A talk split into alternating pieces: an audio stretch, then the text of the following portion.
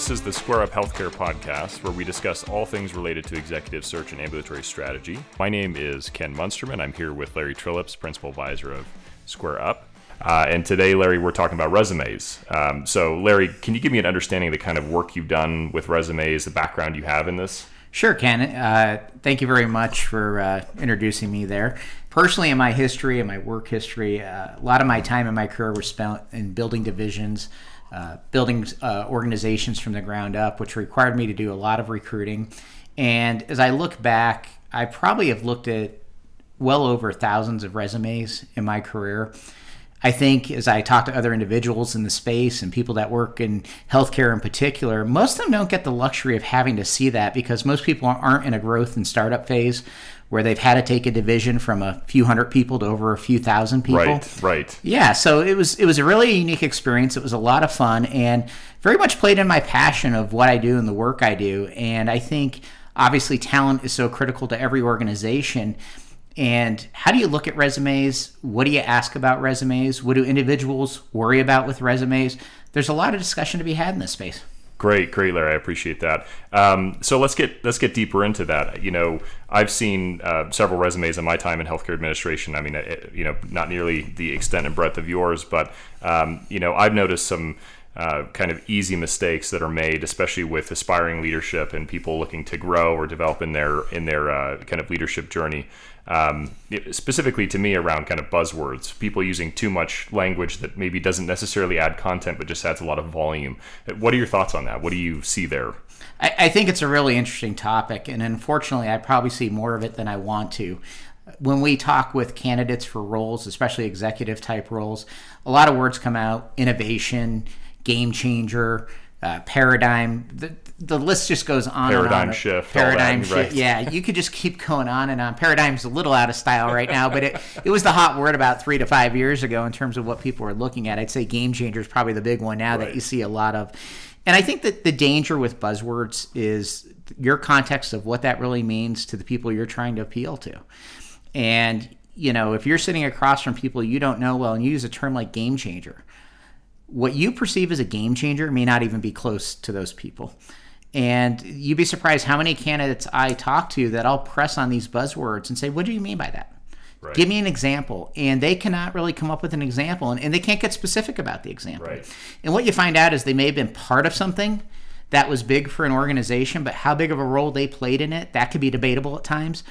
But there's a lot of danger in using those buzzwords because you just don't know the people sitting across from you what they've accomplished and what they would consider game changer. You may have a total different context than what they're looking at it for. Right. So you're essentially the worry is coming in too hot and worrying that um, you're going to essentially overcommit your accomplishments to the person you're interviewing with. At which point they come back and say, "Hey, what does game changer actually mean to you? And that puts you in a place in an interview where you're playing defense at that point correct? I mean that, that's correct. And i think our role obviously is executive search and what we do you know i think that's a unique aspect we bring is we'll push people on those topics. We'll really push them on those words.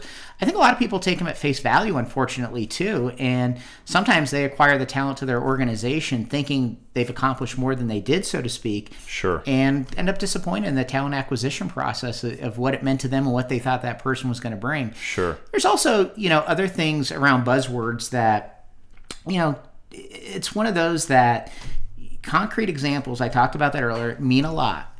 And I think people don't spend the time going two, three levels deep if they're going to use words like that, and that's a danger to them. So, is this something that when you uh, ad- advise on creating a resume? So, for for listeners thinking about, okay, maybe I need to take a look at what at my resume. What am I what am I doing?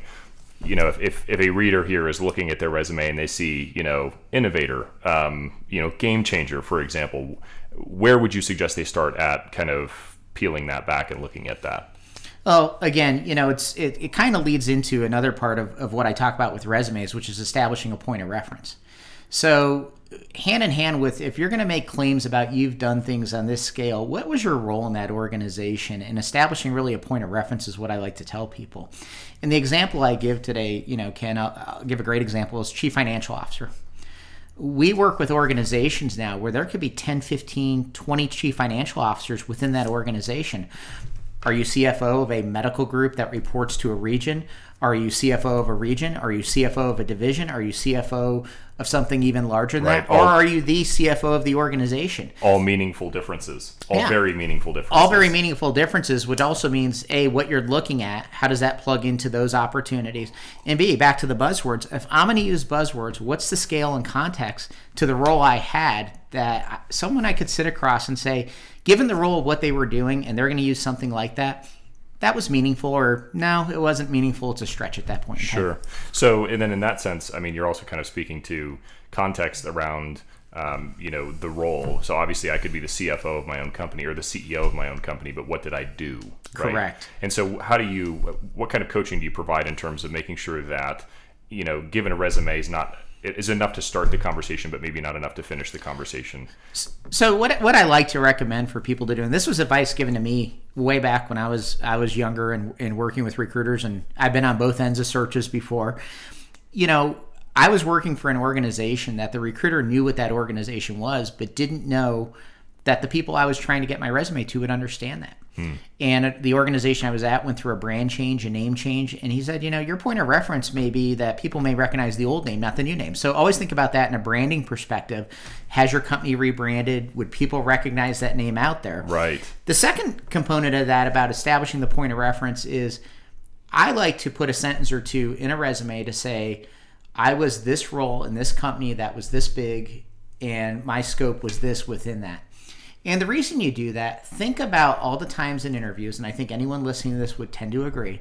You sit down for an interview, you've got one hour with somebody. How much time do you waste saying, Ken, so you worked here. Now, how, how big was your scope and how many people reported to you and, and how large was the budget Right. you Just managed? establishing that baseline. just establishing the baseline and Yeah. you know i'll say it over and over again to people it's it's like being on star search so to speak when you're interviewing you've got a limited amount of time to get a lot across and not only get a lot across you probably want to learn something about that organization in that limited right. time And uh, so actually, that's something I'd, I'd love to talk about because this is something I've observed in my, um, you know, career progression in, in healthcare and driving forward. Um, I've, I've used interviews to learn more about the organization. Um, you know, what is your perspective on on the best way to do that? Is there a better way? I mean, I've, I've asked a lot of questions, but I, I come, I end up kind of stumped sometimes of what exactly am I going to do? What, how should I crack into this and understand this as a interviewee? I, I think that's a great question, Ken. And I think I've, I've seen it from all angles and sides. And even in my own life, in my own career path and trajectory, what I've done, I think you got to determine what mindset you're going to go into an interview with. And mm-hmm. let me give you spaces. There was times in my career that I was thinking maybe I wanted to change. And I went and interviewed at organizations, not knowing if I fully wanted the role or the opportunity, and was probably overly defensive in terms of how I interviewed with that organization. Sure, kind of um, reserved in how you interviewed. re- not necessarily reserved, but probably firing too many questions off to try to establish what I Oh. want, what I want to know. I see. I see. to the point they weren't getting to ask me anything at all, and probably left the impression of, uh, okay, well, this guy, you know, he has too many barriers. There's too much he's dealing with. He really doesn't want it. And I, I can tell you, one time in my career, there was an opportunity brought to me that a executive recruiter did not cast the scale, the scope, the size of the opportunity appropriately, and I walked away going, I made a big mistake. Oh wow. it, it was a huge opportunity both from an organizational career path scope income you know you name it down the line. And, and i walked away going wow. I didn't realize I, I probably played my cards wrong being too defensive. So back to your question mm-hmm. You know i think depending where you're at in the interview process you're going to have time to ask your questions. Do i need to get those all across at the initial recruiter interview? Uh, maybe the recruiters you have a little more space to deal with. If you're dealing with an executive search firm like us that's what we're paid to do. That's the time we can take to answer as much of that as we can. If you're going to get on phone interviews on site on skype i like to recommend you have a couple key questions that you want to establish at least in your first or second rounds. If things are progressing and there's alignment between you and the organization you're going to have time to dig deeper as that goes on and, and if they fall in love with you they're going to want to make sure you're happy in the move you're making probably take the time to answer those questions so if you're trying to establish too much up front to make sure this is the right move for you, you may end up weeding yourself out to some extent because people say this person's just too defensive and we can't get to know them. Right. Yeah, and I've, I've I've experienced that myself. It's kind of a weird dance at the you know kind of director level and above of definitely wanting the job, but not wanting it too much where you're coming in too hard, coming in too hot. You're kind of more, you have to kind of step back and relax a little bit and give it time to develop in those conversations that come through. Yeah, so there, there, there's advice. a real mental game to it, yeah. to putting yourself in the right mindset of what do I want, how bad do I want it, mm-hmm. um, you know, and doing that. And it's a difficult thing in this day and age because there's a lot of people in career turmoil and change and sometimes their mindset just isn't always right entering those opportunities. Sure, sure, great. No, that's great feedback, and I think um, you know. So another another one that that I have seen being a problem, and you kind of mentioned this earlier, is and especially I think as as roles tend to scale up. I mean, it's one thing to be a you know kind of managerial level candidate and say I had impact over this or I had ownership over this, but you know when you're running uh, you know multiple teams, multiple locations, multiple you know uh, initiatives, or maybe you're part of a big initiative, mm-hmm. how where do you draw the line to take ownership? You know, it, it, it's a great question. I early in my career went through an interview process with an organization that I have a lot of respect for and spent a couple great years with, and I had to admit, I, I, went through the interview process. I interviewed at the local level with the executive team at the organization and went through a pretty grueling process and got kicked to a, a regional interview.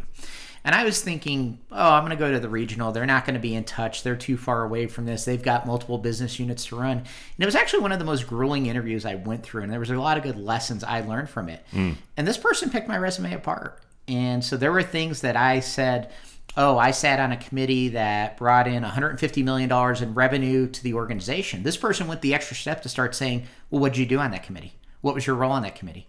Were you just showing up at meetings? Were you speaking up at the committee? Right. That forces you really to think at that level. And I think, you know, the way I come back to it and I like to tell people is if I want to take credit for something on my resume, something I was a part of, I think a good line in the sand for me is look, if that initiative miserably failed and caused a black eye to the organization or hampered the growth of the organization and I could have been fired for it or let go, it's probably worth me taking some credit for at that point in time. Mm-hmm. If I'm just showing up to a committee to sit there and be one of 25 people mm-hmm. and maybe chime in for five minutes, while that committee may have accomplished a great thing in the end or, or done some great things for the organization, I think I have to be careful to what degree I claim credit for that that success. Right. And I think that's the the fine line for me that I kind of look at. What, what do I have some ownership in?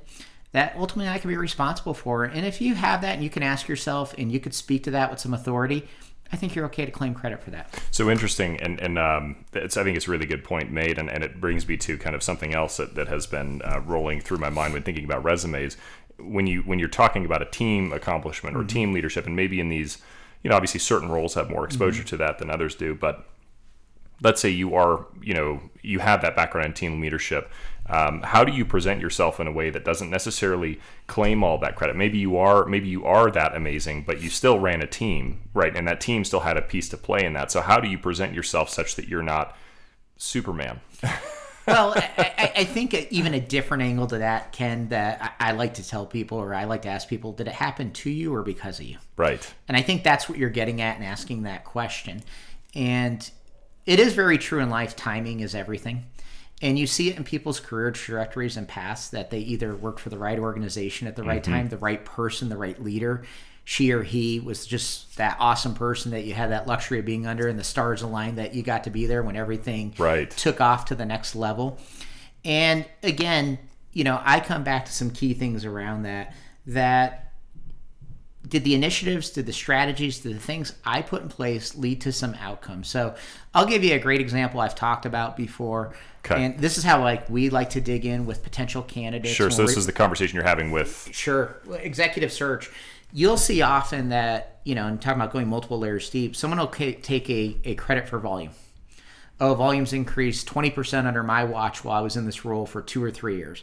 Now, sometimes the time frame's a tip off because having run divisions myself, run organizations myself, I know there's a realistic change of when some things can happen depending on the culture, the type of organization, the structure you're in. And, you know, there's a lot of things that go on around that. Did growth happen mm-hmm. because you opened new locations and it was just a factor of that? And maybe you did open the new locations and you should be taking credit for that and that was it. Or in healthcare, for a great example that I've seen and I've dug into, contracts realign all the time with systems. were you happen to just be the executive there when your organization brought on a new contract that brought 50 or 100,000 lives? Right. And the volume and you didn't right- do anything. You Yeah. were just you were just there. You were just there when it Right, happened. right. Or there were other factors in the organization that the bottom line took shape and you're saying, "Hey, I increased EBITDA by this much or, you know, we increased margins by this much." Again, as an executive recruiter, that's where I like to challenge people and go a couple layers deep and really find out what we're dealing with there. Sure, and, sure. And I think too many people get away sometimes with just taking credits for things that they just happen to be at the right place at the right time. So interesting point. I think um, uh, it- you know it brings up kind of a, a different question for me on this, which is, and you mentioned this. You know, y y when you're interviewing someone and you have that background and you know, Mm-hmm. can you really increase volume? Hey, you've been here two years and you increased, you doubled your volume. Is that were you just ride in the wave, right? Correct. But it, it brings up a good point. Um, how much do you know about who's interviewing you, right? And do you know who you're walking into a into an office with, and have you been prepped for that? And are you ready for that? That that that is very true. Also, I think um, for multiple angles I could come at that. One is you know, fortunately the the people I work with we're pretty seasoned. That I think we have a good insight to many organizations around the country, whether they be for profit, nonprofit, government entities, how they work. I've had the luxury of working in all three throughout my career. Sure. So um, for better or worse, I've, I've learned the good, the bad, and the, the ugly of, of working those type of entities. More good, I like to think, than any of the other ones. Um, but you know, when you're coming to interview with that, knowing the type of culture, the organization you're coming to, I think is is very important. Um, and knowing where that that organization is heading. If I'm gonna align my resume to my credits and what I did, knowing my speaking points going to that interview, that it's aligning to that organization is very important. Also. Great, great, great, great. No, that's awesome. And um, so that kind of, I think, concludes our conversation today around resumes. Um, great conversation. I think definitely more to come. I want to thank Larry for being on the podcast, principal advisor at uh, Square Up Talent. Uh, this is the Square Up Talent podcast. I'm Ken Munsterman, your host, and we'll see you next time.